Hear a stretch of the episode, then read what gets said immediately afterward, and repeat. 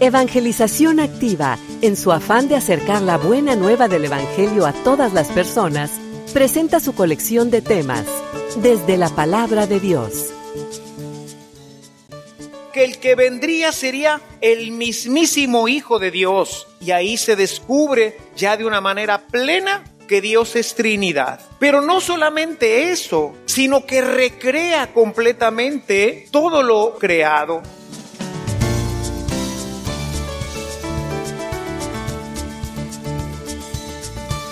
Este servicio te llega gracias a la aportación económica de nuestros suscriptores. Ayúdanos tú también a mantener este servicio activo. Participa con tu donativo y sigue escuchando estas enseñanzas.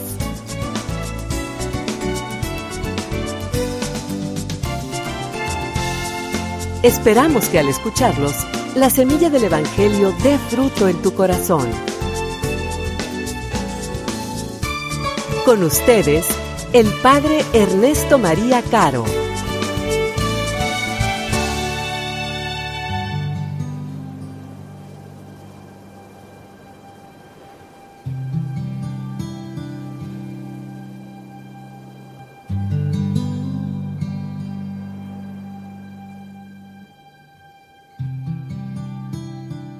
El primer día después del sábado, muy de mañana, Llegaron las mujeres al sepulcro llevando los perfumes que habían preparado.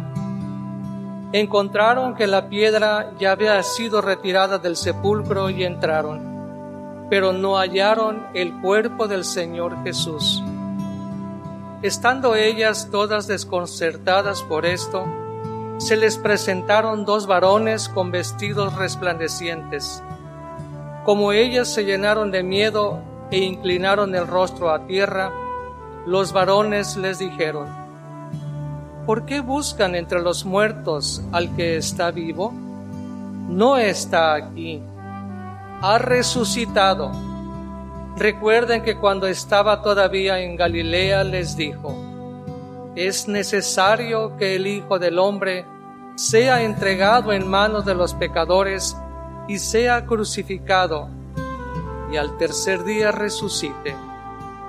Y ellas recordaron sus palabras. Cuando regresaron del sepulcro, las mujeres anunciaron todas estas cosas a los once y a todos los demás. Las que decían estas cosas a los apóstoles eran María Magdalena, Juana, María la madre de Santiago, y las demás que estaban con ellas. Pero todas estas palabras les parecían desvaríos y no les creían. Pedro se levantó y corrió al sepulcro. Se asomó, pero solo vio los lienzos y se regresó a su casa asombrado por lo sucedido.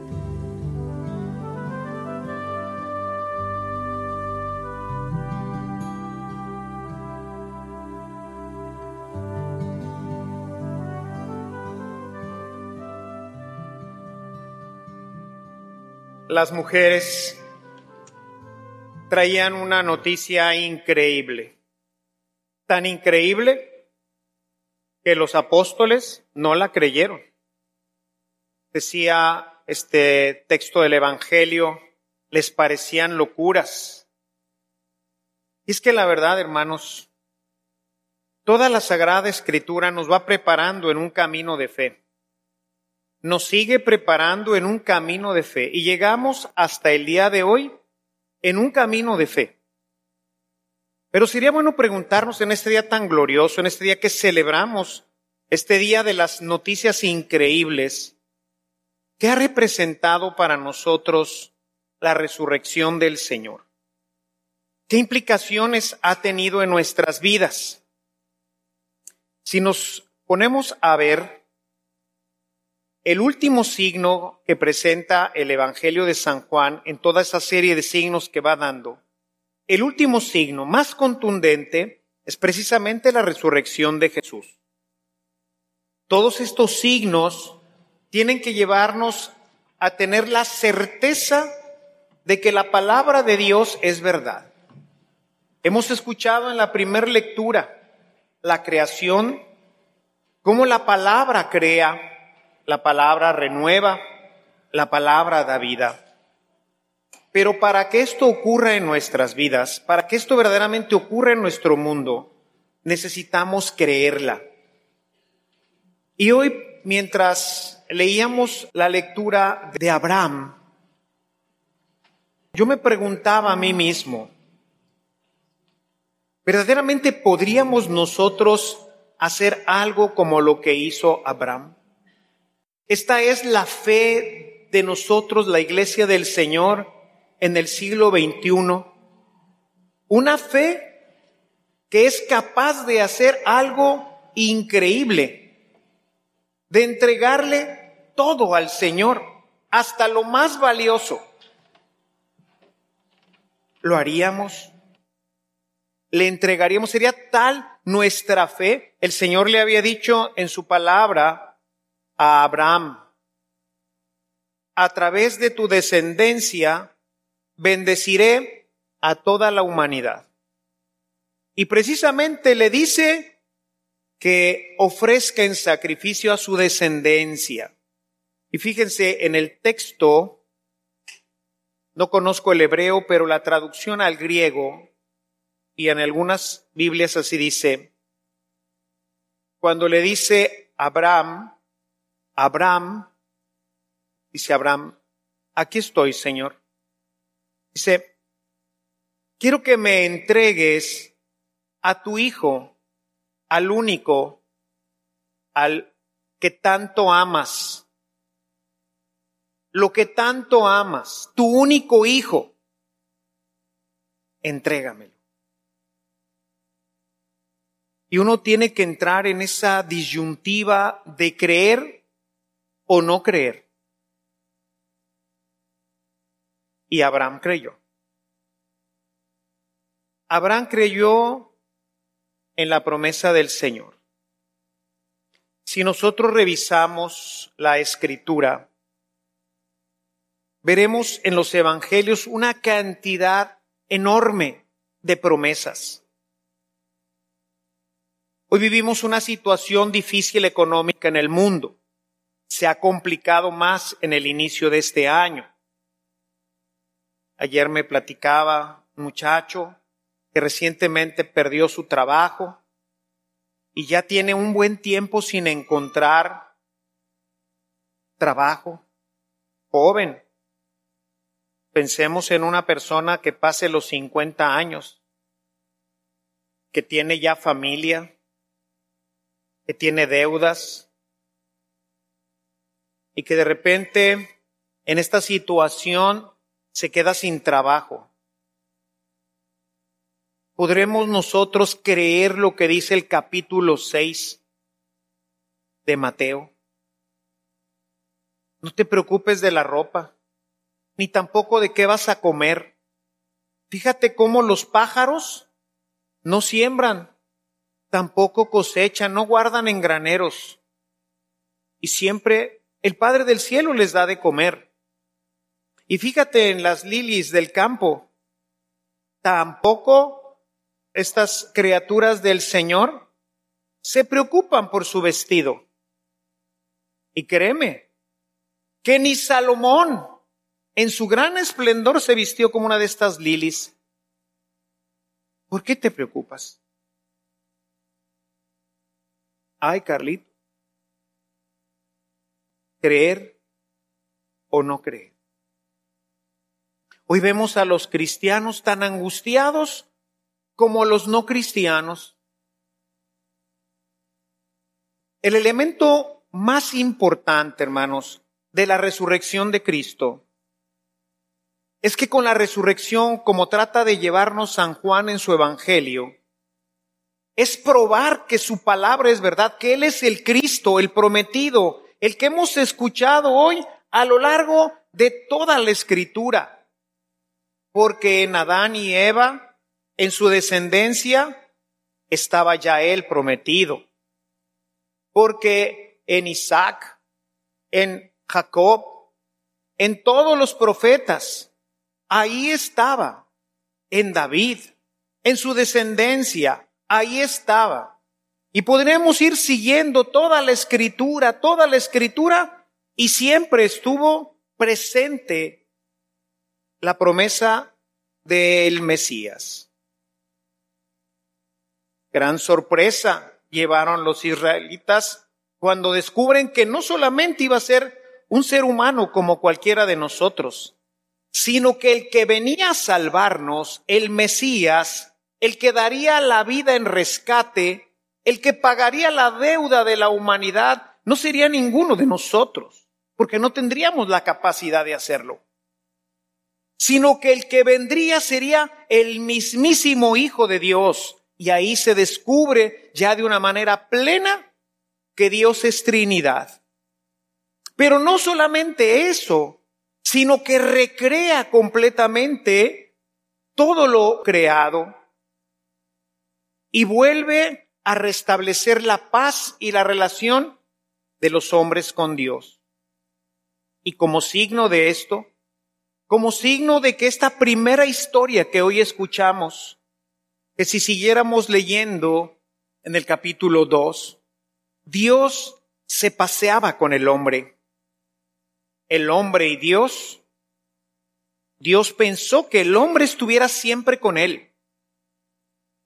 Y ahora se ha quedado de una manera perfecta y permanente entre nosotros a través del Espíritu Santo que todos hemos recibido. Se ha recreado todo es hecho nuevo.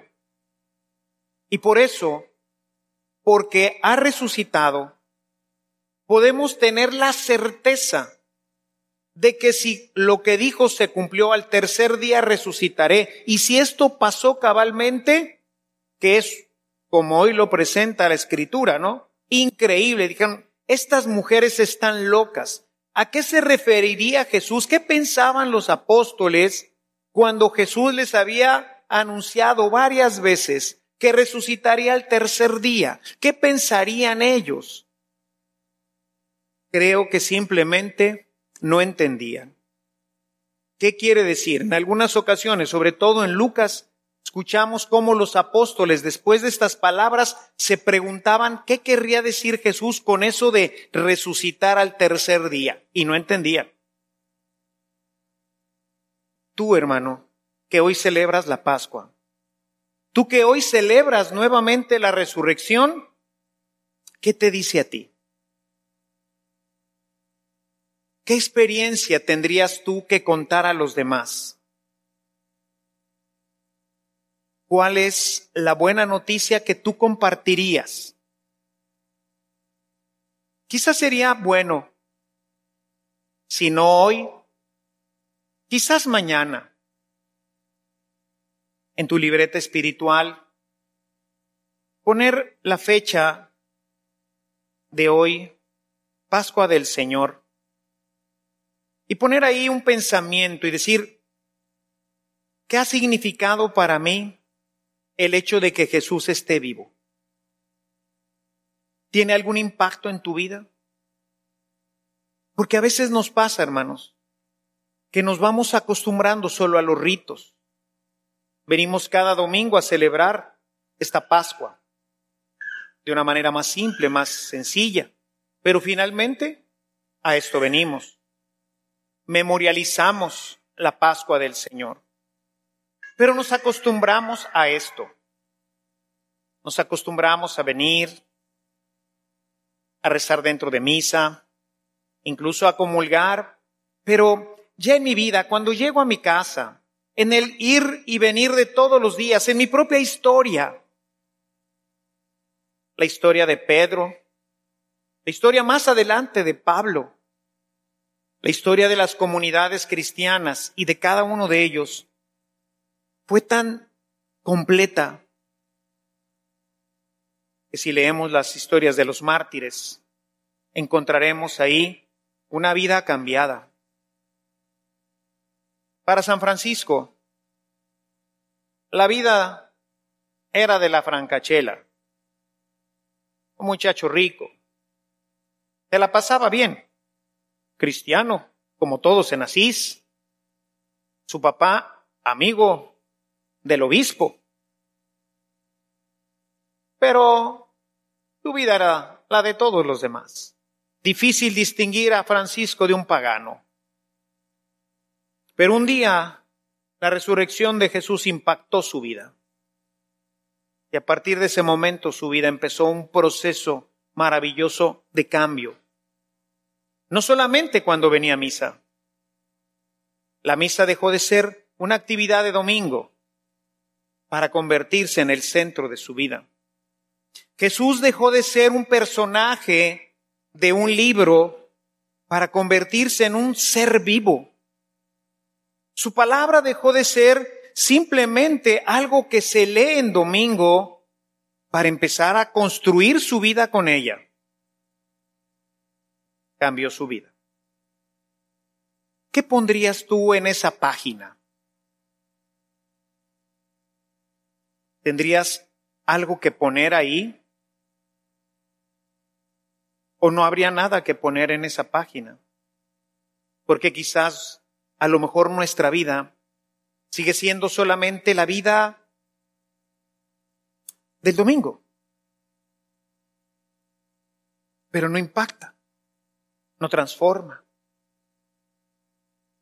Y entonces todavía no hemos creído en las palabras de Jesús. Todavía la palabra de Dios no es algo que transforma, que ilumina, que rige, que guía mi vida. Todavía cuando las cosas se ponen difíciles me cuesta mucho trabajo creer que sea verdad lo que dice el capítulo 6 de Mateo. Me cuesta trabajo. Me cuesta trabajo creer que verdaderamente exista un lugar maravilloso. ¿Recuerdan los ejercicios? Quise en este año hablar de los ejercicios para hablar de la eternidad. Me cuesta trabajo creer eso. ¿Cuál sería tu experiencia? Hoy decimos, hermanos, Jesús ha resucitado. Ah, ok. ¿Y? Esto tendría que hacer vibrar nuestros corazones. Nuevamente celebramos que este Dios está vivo, que nuestro Señor Jesús está aquí entre nosotros, está en tu corazón, está en tu vida, está en tu casa, está en mí. Y eso es lo que celebro. Realmente sí puedo decir a los demás, hermano, alégrate, Jesús está vivo. Ay, no me cuentes, de veras. ¿De veras? De veras, está vivo. ¿Y tú lo has visto? No. No lo veo porque vive dentro de mí. Pero lo siento, lo experimento, transforma mi vida, me hace ver las cosas de una forma maravillosa, diferente. Está vivo, créanmelo, está vivo. ¿No creen que la gente se animaría a pensar, oye, a lo mejor sí está vivo y no nos hemos dado cuenta? Porque una persona que obra así, y luego si revisa su vida dices, no, no, no, no, no, aquí hay algo diverso. ¿Será que sí está vivo? ¿Será que verdaderamente si hay algo que celebrar? ¿Qué impacto ha tenido en tu vida? Si se fijan hoy, no tuvo mucho impacto en los apóstoles. Todavía Pedro, fíjense, todavía Pedro va al sepulcro. Ya fueron las mujeres y le dijeron, porque ellas en la versión de Lucas todavía no lo ven. El Señor está vivo. Se los dijeron los ángeles. Llegan y le dicen a los demás, está vivo. Ah, estas mujeres todavía están trastornadas, seguramente el impacto de la crucifixión y todo esto, pues es lo que quisiéramos, ¿no? Que estuviera vivo. Pero no, hombre, estas mujeres están mal. Pedro va al sepulcro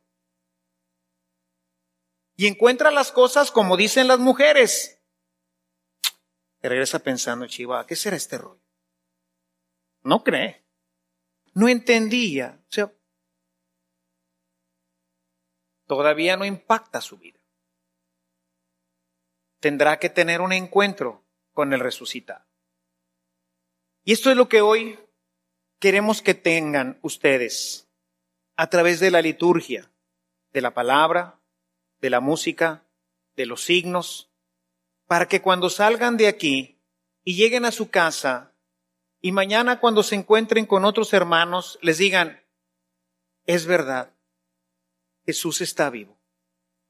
Está vivo en su iglesia, está vivo en mí. Y de ahí empiece como para Francisco y como para tantos otros, como para el mismo Pedro y todos los demás, empiecen una vida diferente. Porque hasta que esto no impacta tu vida, pues sí, o sea, la palabra, pues la escucho, está bonita, pero hasta ahí. Así que yo hoy quiero darles esta buena noticia, hermanos. Sí está vivo. Ha cambiado mi vida radicalmente, la ha transformado. Esta fiesta para mí es algo que empapa interiormente, que llena, me hace vibrar hasta los huesos, porque está vivo. Es verdad. Sí es verdad lo que dice la Escritura. Aunque algunas cosas me cueste, como a los apóstoles, todavía creer en el momento de la dificultad. Sigo pidiendo fe, para creer más todavía, para no dudar ni un solo ápice de lo que está escrito en el libro sagrado. Sé que a su tiempo todo se cumplirá y también algún día yo iré a participar eternamente con el Señor. Así que pues hoy los invito, mis hermanos, a vivir con gran alegría esta fiesta y a comunicarla a los demás. Mañana en la homilía hablaremos de cómo impacta en nuestra vida este suceso. ¿Qué es lo que podemos esperar en nuestra vida de este momento, de esto que ocurrió y que sigue ocurriendo en la historia, porque a veces no sabemos. Hoy he dividido la homilía, el mismo tema, en dos partes. Una, que nos preguntáramos nosotros, a mí, ¿en qué me ha impactado? ¿Qué ha ocurrido en mi vida? Porque desde esa experiencia podremos platicar a los demás teniendo un recurso más amplio para revisar mi vida y decir, ay, jole, no, la verdad es que sí es cierto, sí ha impactado a mi vida. A lo mejor ahorita algunos podrían decir, pues no, o no sé, pero estoy seguro que con la homilía de mañana, y no pueden venir mañana porque esta misa ya es la de mañana, ¿verdad? Pero véanla después a través de evangelización activa o en Facebook para que completen la instrucción, para que vean que sí ha impactado, quizás no todo, o no como quisiéramos, o no como Francisco, San Ignacio, San Juan Pablo II. Ustedes dudarían un poquito. Les voy a mencionar dos santos grandes que conocimos todos. San Juan Pablo y la Madre Teresa. Ustedes díganme, ustedes dudarían así por un instante, viéndolos a ellos, que Jesús está vivo, que esas personas creían que Jesús estaba vivo. No podemos dudar. La vida de San Juan Pablo y la vida de Teresa, hermanos, es un signo es un testimonio de que Jesús está vivo. Nadie haría lo que hicieron estos hombres si Dios no los empujara a hacer.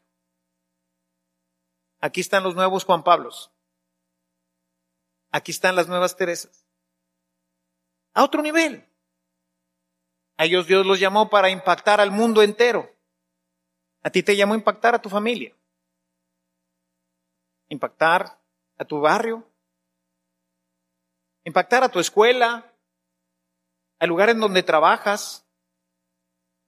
Ahí tienen que descubrirte a ti como a ellos santos. Hombres transformados por Cristo en donde su testimonio avala que verdaderamente Jesús está vivo. Que cuando ustedes invitan a alguien a abrazar la fe, porque es la fe del Dios vivo, dicen, tiene que ser. Nadie haría lo que Luis, María, Juan, Pedro, como te llames, hace y Dios no estuviera vivo en sus vidas. Y hacia allá tenemos que caminar. Así que felices Pascuas, mis hermanos. Déjenme decirles de nuevo, Jesús está vivo, resucitó para darte vida eterna. Alabado sea Jesucristo.